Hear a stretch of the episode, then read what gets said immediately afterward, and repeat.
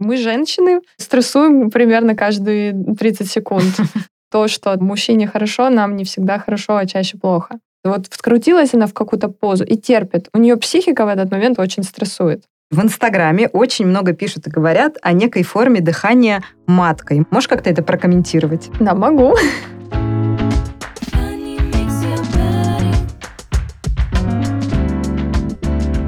Всем привет! С вами Фанни Makes Your Body, подкаст студии йоги и пилатеса Светланы Бондарчук Фанни Студио. Это подкаст обо всем, что связано с телесными практиками и спортивным образом жизни, а я его ведущая Тоня Голубева. Выпуск подготовлен совместно с международным сервисом аудиокниг по подписке Storytel. И сегодня у нас в гостях Юля Аминова, тренер фани-студию по пилатесу и женским практикам. Об этих самых женских практиках сегодня и поговорим. Юля, привет! Всем привет! Юля, давай для начала познакомим наших слушателей с тобой. Расскажи, пожалуйста, о своем спортивном и тренерском пути. Меня зовут Юля, мне 30 лет. Я очень давно занимаюсь телесными практиками. Вообще я выходец из спортивной семьи. У меня отец всю жизнь занимается спортом, является мой дядя и отец, они братья-близнецы, и они являются президентами Федерации дзюдо и спорта моего города родного, Новочеркасска, да, в Ростовской области. Поэтому так или иначе я была всю жизнь связана с активностью, спортом. Когда мне было 17 лет, моя мама взяла меня с собой на йогу. Ну, я училась много, естественно, у меня проблемы со спиной, как у всех подростков были, и после подростковом периоде тоже. И как-то такая у нее идея появилась взять меня с собой с подругами на йогу. И вот тогда-то все, в общем-то, и началось. Я стала ходить на йогу прям регулярно, мне очень понравилось, наверное, 4-5 раз в неделю. И в таком режиме я проходила на йогу два года. И тренер, к которой я ходила, в какой-то момент открывалась новая студия йоги, она предложила мне пройти обучение. Тогда у нас э, приезжала в Ростов школа Айенгара. Я прошла обучение и стала после второго курса института преподавать йогу для начинающих. Ого. Это было очень неожиданно для меня. Но я сказала, а почему бы и да? И пошла на это. Но мне было очень интересно. Ну и дальше начался очень длинный путь. Сначала это была йога, только йога, много практик, э, какие-то духовные практики. Меня это все очень завлекло, засосало трясина. Но потом я стала расширять свой кругозор, я стала ходить на... Тогда это был прям бум такой вот прям йоги.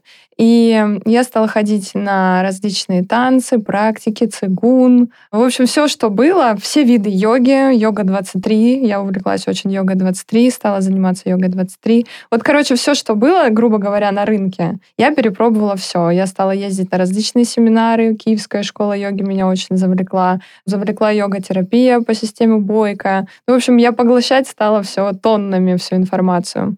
Ну, и через какое-то время я поняла, что меня это стало ограничивать. Ну, то есть все, я уже все поняла, все прошла, и мне стало, в общем-то, неинтересно.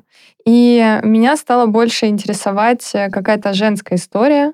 Я стала в себе замечать какие-то изменения. Я сейчас буду уже потихоньку рассказывать, наверное, про то, как я пришла именно к женским направлениям. Да, да? расскажи, пожалуйста. Ну, в целом, э, ты вот уже сказала, что йога начала тебя ограничивать как педагога, но, вероятно, и как э, юзера тоже, да, как пользователя, я так ну, полагаю. Ну да, то есть, честно сказать, ну, каждому же свое, но я поняла, что у меня стали появляться какие-то моменты, которые я йогой не могу решить. Например? Ну, например, какие-то то боли в коленных суставах, откуда ни возьмись. Потому что йога, это так или иначе, в которой я занималась, это была достаточно суровая практика.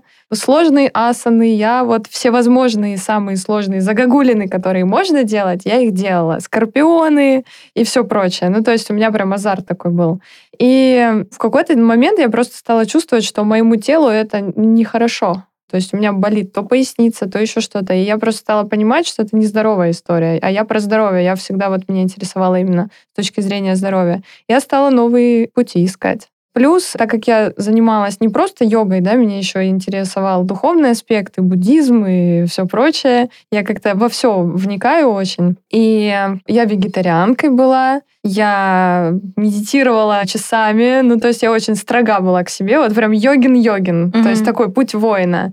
Но я себя вот этими практиками загнала в какой-то гормональный сбой. То есть у меня начались проблемы с кожей, у меня тело какое-то более такое очень крепкое стало. Такое мужественное, mm-hmm. потому что я делала очень много силовых асан. А изначально я вот, как я и говорила, была очень творческая, да, танцы, красота, художественная школа. И я поняла, что что-то я куда-то от своей женской сути отдаляюсь, своей какой-то аскетичностью. И я не знаю, может быть, для кого-то это вообще странные разговоры, но мне кажется, что люди, которые знакомы с йогой, они поймут, о чем я. Особенно кто там несколько лет практикует. То есть для меня эта практика, это была прям практика ежедневная. Для угу. меня это была как аскеза такая. И все это стало меня как-то ступорить. И я просто в какой-то момент уехала в горы и вообще ничем не занималась. Ну, то есть до этого у меня была практика регулярная, ежедневная. И тут я уехала в Абхазию, и это я только институт закончила, то есть где-то через несколько месяцев. Меня проштырило, я поняла, что я что-то не то делаю, ну, не туда иду. И это было сложно очень принять, потому что до этого много лет ты шел по какому-то определенному пути, у тебя были очень хорошие успехи в йоге, и ты уже успешный преподаватель. То есть в своем городе я была достаточно популярная, у меня была аудитория своя. Но я поняла, что я куда-то что-то не то вообще. И вот в тот момент я стала больше погружаться вот в женскую историю.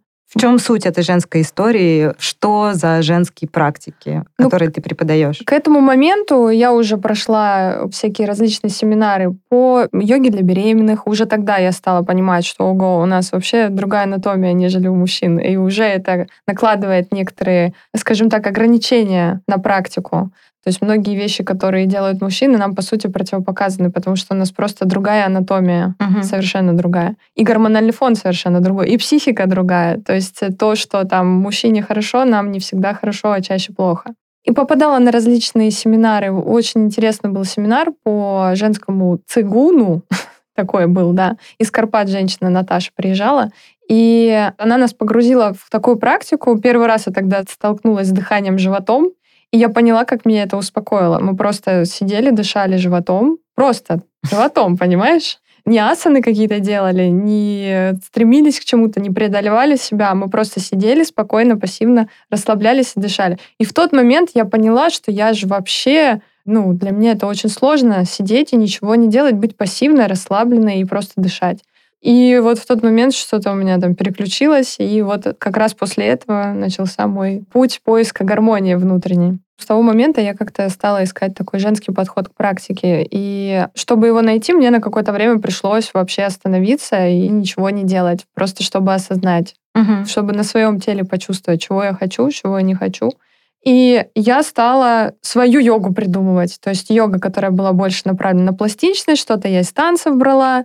И стала я вести прям йогу для женщин. И постепенно ну, какого-то такого, знаешь, четкого понимания продукта у меня еще не было. Но он рождался постепенно. Я даже была с семинарами по женским практикам в Минске, то есть уже на тот момент. Я уже рассказывала про женскую анатомию, про то, что нам нельзя делать про то, что нам противопоказано, да, что там нам не нужно создавать чрезмерного давления на тазовое дно, которое у нас отвечает за органы внутренние. И вот эти все принципы, я пока еще не понимала, что я делаю, но я просто понимала, вот у меня есть знания, и мне нужно ими делиться про особенности психики, что у нас очень и так эмоциональная нервная система, и нам нужно, наоборот, меньше стресса, больше спокойствия, больше какой-то релаксации, не так много кортизола, чтобы у нас вырабатывалось, потому что мы, женщины, стрессуем примерно каждые 30 секунд. У нас в голове постоянно идет движ какой-то, и мы от него переживаем, то есть мы гораздо эмоциональнее э, воспринимаем все происходящее, нежели ну, те же самые мужчины. У них, может, там внутри какой-то процесс идет. Я не знаю ничего про мужчин, я женщина. Я знаю себя, и вот и знаю своих многих подруг, знакомых, и я вижу, как устроена наша психика. То есть мы более такие чувствительные, эмоциональные, сентиментальные и так далее. И это тоже уже накладывает определенные изменения даже в темп практики, чтобы она была более мягкая, более заземленная, скажем так.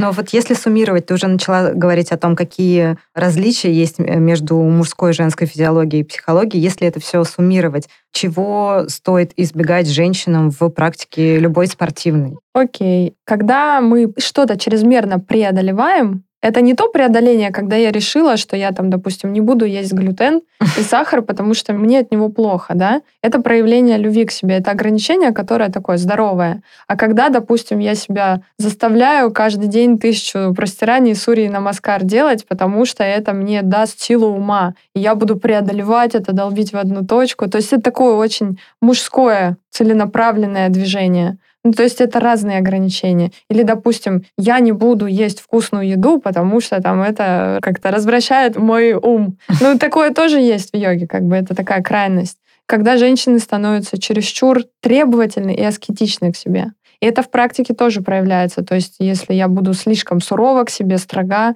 ну, допустим, я устала, мне реально нужно отдохнуть, вместо того, чтобы идти, например, на йогу, или мне лучше лечь, полежать в какую-то позу расслабляющую или принять ванну, вот здесь нужно выбрать однозначно этот вариант, а не преодолевать себя. Или, допустим, чрезмерные какие-то болевые ощущения. Да, да не то, что чрезмерно, вообще, в принципе, болевые ощущения в спорте для женщин — это не норма. То есть можно держать свое тело в балансе без каких-либо дискомфортных и болевых ощущений. Нужно убирать там зажимы, нужно работать над мобильностью, нужно работать над эластичностью ткани. Но конкретно, когда женщина терпит, вот вскрутилась она в какую-то позу и терпит, у нее психика в этот момент очень стрессует. То есть она преодолевает сложность. А у нас и так, в принципе, достаточно сложностей. А из чего состоят тогда женские практики? Какое у них наполнение? Ну, у меня сейчас такой подход вообще к практике. Я прошла и обучение и фитнесу, и функциональному тренингу, и пилатесу, и из йоги так или иначе у меня база осталась. И я так или иначе балансирую любого человека, хоть мужчина, хоть это женщина, я балансирую его осанку, я убираю там, где у него, грубо говоря, зажато, мы расслабляем, там, где у него ослаблено, мы включаем. И таким образом мы балансируем тело. Это правило для всех. А дальше уже строится по принципу, если это женщина, то мы больше работаем с мобильностью тазобедренных суставов, чтобы у нас э, постоянно было кровообращение в области таза, потому что у нас там находятся женские органы, которые отвечают за гормональную выработку, и там у нас не должно быть застоев. Вообще в теле не должно быть застоев кровеносных, потому что там, где застой, это обязательно будет какая-то проблема. Поэтому наша задача постоянно двигаться мягко, плавно, эластично, гибко, чтобы у нас появлялось движение в тканях. Ну, женщины очень эмоциональные, как мы говорили, и очень часто у женщин заворачиваются плечи и закрывается грудная клетка. Да. Как у меня сейчас. Как у тебя сейчас. Поэтому мы очень много работаем с раскрытием грудной клетки мы дышим, мы учимся дышать животом. То есть вот это вот напряжение, которое эмоционально, психосоматика, это просто супер вещь. И, кстати, обучалась на телесно-ориентированную терапию, на женскую конкретно терапию в Питере. И я поняла, насколько наша психика формирует наше тело.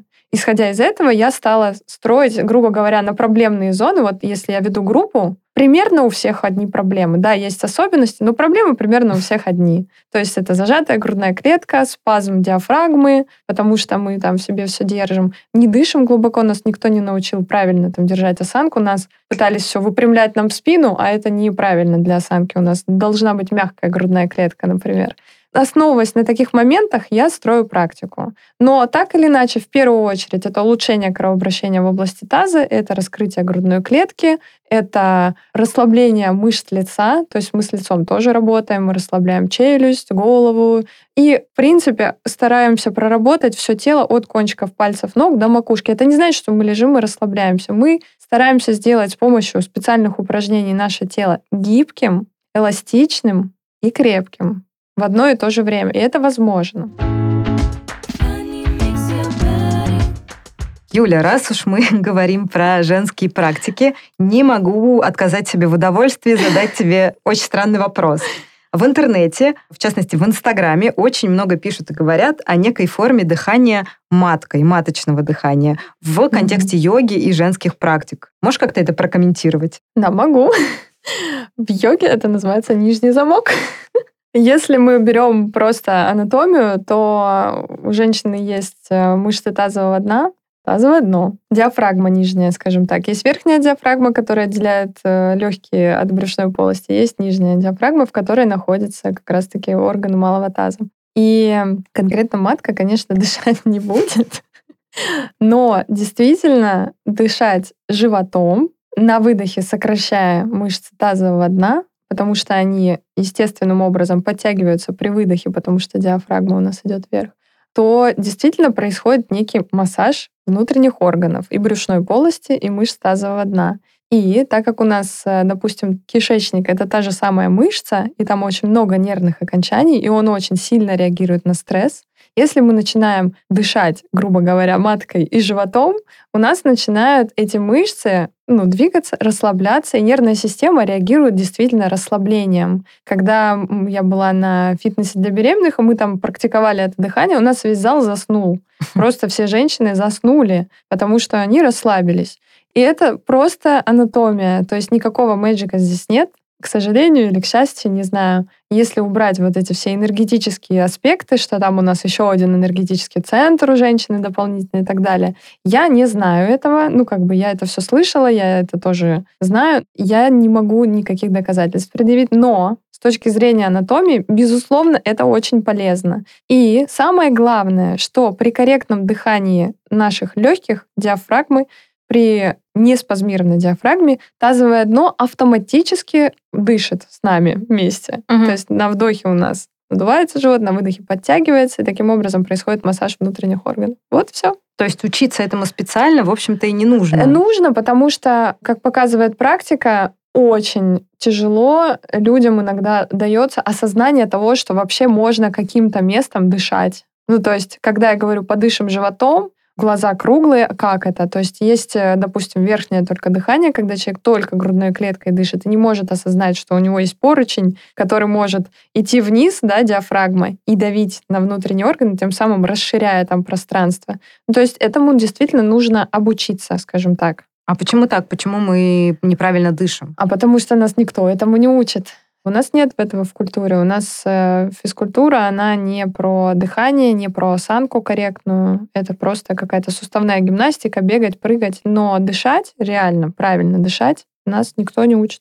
Исходя из того, что ты говоришь, что у всех более-менее одинаковые проблемы, получается, что противопоказаний у таких практик быть не может. Ну, это могут быть какие-то противопоказания, когда человек из-за болезненных каких-то ощущений не может выполнять какое-то упражнение. Или там у него очень строгое противопоказание, не знаю, нельзя делать там какие-то позы. Но это все решабельно. То есть, если человек хочет прийти на занятие, он говорит мне обязательно о своих ограничениях, и мы просто, ну, я проговариваю, какие упражнения ему нельзя делать. То есть эти занятия подходят всем. Нет э, человека, которому, ну, как бы, не знаю, я подберу упражнения всегда любому человеку. А мужчины? Ну, что мужчины? Мужчины молодцы. Ко мне ходят на занятия мужчины. Да, больше, ну, не на woman balance, конечно, но индивидуально. И я учу их тоже расслабляться. Иногда я их гоняю, как говорится, когда у них есть силы. Но бывает такое, что человек приходит, у него нет сил, и он живой человек, но у него по расписанию тренировка, и я могу и положить его в какие-то расслабляющие позы, и он может пол занятия там пролежать. Он мне потом скажет спасибо, потому что у него не было возможности сделать это в другом месте. То есть я стараюсь индивидуально подходить к каждому человеку. Есть женщины, безусловно, есть женщины, ну, настолько расслабленные, ну вот прям максимально расслабленный. Я даже не знаю, какое слово подобрать. Это даже не расслабленность, это разобранность какая-то. И вот таких женщин мне хочется собрать, и я даю им больше силовых упражнений, больше собираю их, включаю, учу чувствовать свои руки, ноги. Ну, то есть женщины делятся на две категории. Либо вот такие разобранные, которых нужно собрать, это тоже связано с эмоциональной историей, чтобы они почувствовали себя и почувствовали свою силу потому что женщины некоторые отрицают свою силу, некоторые перегибают с ней. А есть женщины, которые настолько увлеклись вот этой историей преодоления силы, что мне хочется их просто расслабить и сказать, выдохни, все нормально, расслабься. Тебе нужно попробовать сейчас ничего не делать. И вот это ничего не делать, это самое страшное, потому что остановиться для женщины, это значит столкнуться со всем тем роем мыслей, которые в голове. И вот научиться просто заземляться и наблюдать за этим роем мыслей, это очень крутой скилл. Да, согласна, хотелось бы его обрести. Ну вот с помощью практики это возможно, потому что, по сути, занятия — это та же самая медитация. Мои занятия, они, скажем так, глубокие, то есть это не просто прийти, ягодицу покачать, пресс покачать. Мы это все делаем, но через глубокую, скажем так, практику, через осознание своего тела. И получается, что сама практика является медитацией, потому что ты, если отвлечешься, ты начинаешь неправильно делать упражнения, у тебя не включаются нужные мышцы, и ты и все, и развалился. И я сразу вижу, когда человек там начинает о чем-то думать, и приходится как бы его возвращать. Но это такое отделение людей. Те, кто не готов с этим столкнуться, да, с глубокой работой над собой, у меня не задерживается. То есть им этот подход не подходит. А мне не подходит поверхностный подход. Поэтому у меня такая глубокая практика. Если человеку подходит не поверхностный глубокий подход, но при этом его основная цель все-таки быть в форме, физически, там, не знаю, прокачаться, похудеть и так далее, только женские практики могут э, решить этот вопрос или необходимо сочетать их с чем-то? Так или иначе, вообще, в принципе, чем разнообразнее деятельность у человека, тем лучше для его мозга и для тела. То есть э, вообще, в принципе, выбирать себе какое-то одно занятие — это так себе идея, потому что, ну, так тело не работает. Оно привыкает к одному, и все, и расслабляется, и начинает действовать в одном привычном паттерне. А мозгу, чтобы он развивался, нужно постоянно подкидывать какие-то новые задачки.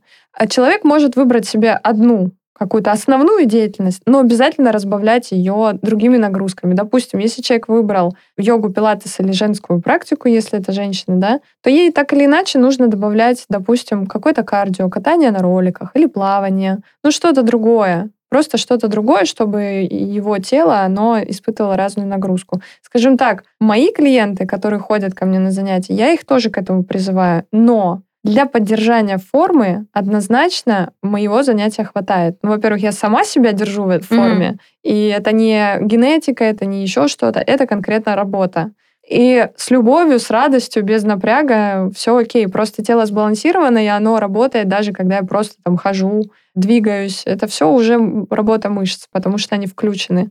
Во-вторых, если женщина или любой другой человек научились управлять своим телом, через глубокую практику, они могут это использовать в любых других направлениях. Допустим, вот ко мне ходят заниматься, они начинают другими практиками, трекингом, и чувствуют, что они уже по-другому свое тело чувствуют, они стали более выносливы, плаванием, даже вокалом. Мне вот, допустим, вчера клиент, мужчина, пришел и сказал, я вчера был на занятии по ораторскому искусству, и я понял, какой я крутой из-за наших занятий. Потому что я настолько чувствую свое тело, половина людей, даже большая часть, им давали задания, да, там, подышите спиной, там, почувствуйте свою диафрагму, живот, они просто не понимают, что это. А я, говорит, сижу, и я знаю, что это. И я чувствую свое тело. И это за год, типа, занятий. Я, говорит, я почувствовала просто вот свое вот это превосходство, свой мэджик. И он говорит, это очень круто. И у него очень легко начали получаться эти упражнения. То есть, когда ты управляешь своим телом, глубоко в него погружен, ну, другое качество жизни появляется, угу. по-другому живешь. Ну, то есть это некая базовая практика, на которую потом нанизывается уже любое твое умение и улучшается, по сути, да? Да, любой улучшайзинг. В связи с этим возникает вопрос. Базовые практики звучат как те, которые можно делать каждый день. При этом сейчас часто говорят о эффекте перетренированности, что заниматься каждый день совершенно не айс, нужно сохранять какой-то баланс. У тебя какое мнение на этот счет? У меня мнение на этот счет однозначно нужно давать себе отдых, но есть, допустим, упражнения, которые я делаю каждый день. Это как ну, моя зарядка. 10-15 минут каждый день — это классно.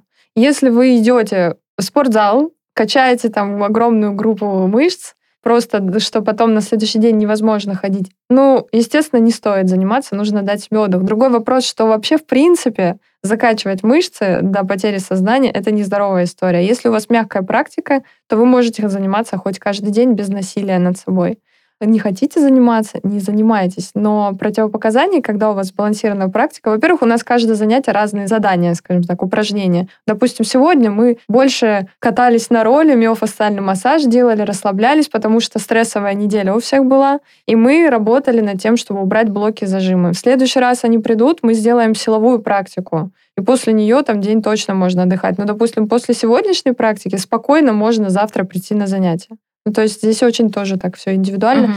Иногда приходят ко мне вечером люди на занятия, и я вижу, что я с них ничего не выжму. Я могу их напрячь, но они потом уйдут э, вообще в состоянии никаком, еще более застрессованном. Поэтому мы ориентируемся на тех людей, которые приходят на занятия. А есть какая-то связь между женским организмом, тем, как он устроен, и временем суток, в который лучше заниматься именно женщине? Честно говоря, такого нет, но вообще, опять-таки, зависит от качества практики. Если это какая-то бодрящая практика, более энергичные, интенсивные упражнения, то это первая половина дня, когда вы бодритесь, вырабатываете у себя гормончики и все такое. Но есть еще же и расслабляющие упражнения вечерние, которые рекомендованы там полежать в бабочке, например, подышать животом или положить там ноги на стену и полежать в перевернутой позе. Это может быть, это не то, что может быть, это однозначно вечерняя практика, потому что она тебя так расслабит, что ты потом, в принципе, делать особо ничего не сможешь. Лучше лечь спать и провести вечер спокойно.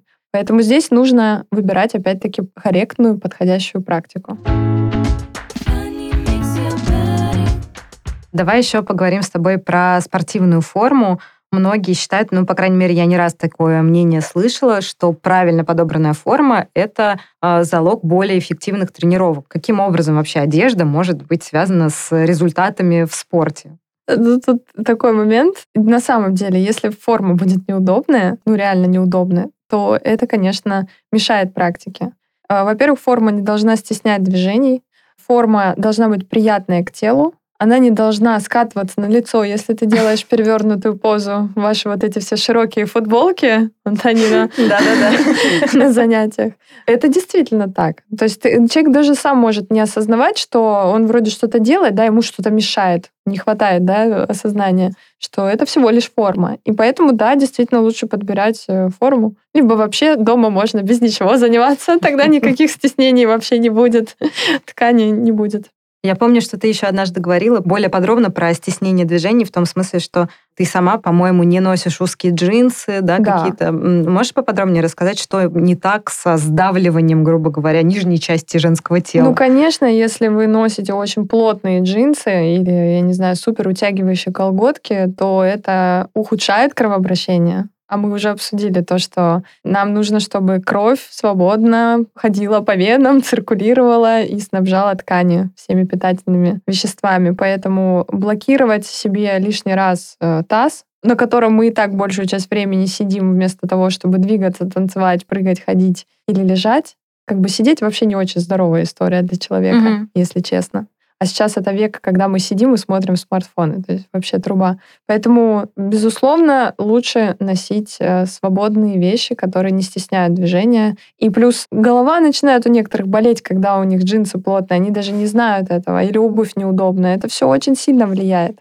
Сейчас мы живем, слава богу, в такое время, когда мы можем позволить себе выглядеть и стильно, и красиво, и удобно. Поэтому Мгм. это обязательно нужно использовать, ценить себя, любить себя и не соответствовать каким-то требованиям, скажем так, выглядеть определенным образом. А вот ты начала говорить про смартфоны, которые меняют наше тело. Очень интересно, ты в своей практике уже видишь какие-то, ну, помимо сгорбленной осанки, еще какие-то проявления того, что мы постоянно в телефоне. Я не знаю, там меняются ли у людей пальцы, Ну, шея. с пальцами вообще у многих проблемы. То есть руки часто у людей отключены, грубо говоря. То есть когда мы делаем какие-то упражнения, кисть руки, она висит, пальцы не включаются, хотя нужно полностью включить руку, чтобы мышечная цепь заработала. Или, допустим, когда мы делаем самую популярную собаку мордой вниз, у многих руки не включены. То есть пальцы, они такие зажатые. Конечно, это все влияет. Моторика, она притупляется, грубо говоря. И вот эти все истории с руками, вышивка, я не знаю, вязание, лепка, это же очень сильно влияет на психику. У нас очень много нервных окончаний, поэтому если вы стрессуете, обязательно идите и делайте что-то руками.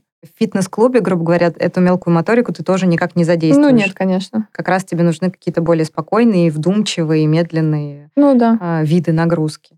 Хотела еще спросить про коврики. Понятно, что в Фанни Студио представлены лучшие коврики для йоги, но если все-таки выбирать самостоятельно для домашних тренировок, для тренировок в студии, для онлайн-тренировок, к которым мы сейчас опять возвращаемся, Мгм. так или иначе, каким должен быть коврик?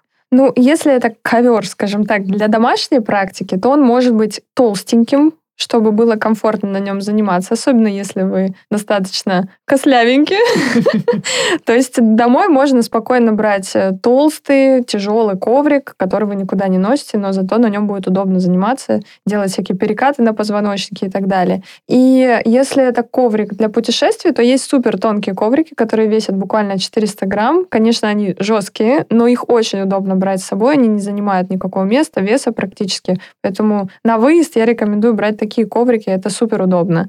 Ну и, и тот, и другой коврик должен быть э, цепким, скажем так. Руки не должны скользить. В общем-то, это самые главные правила.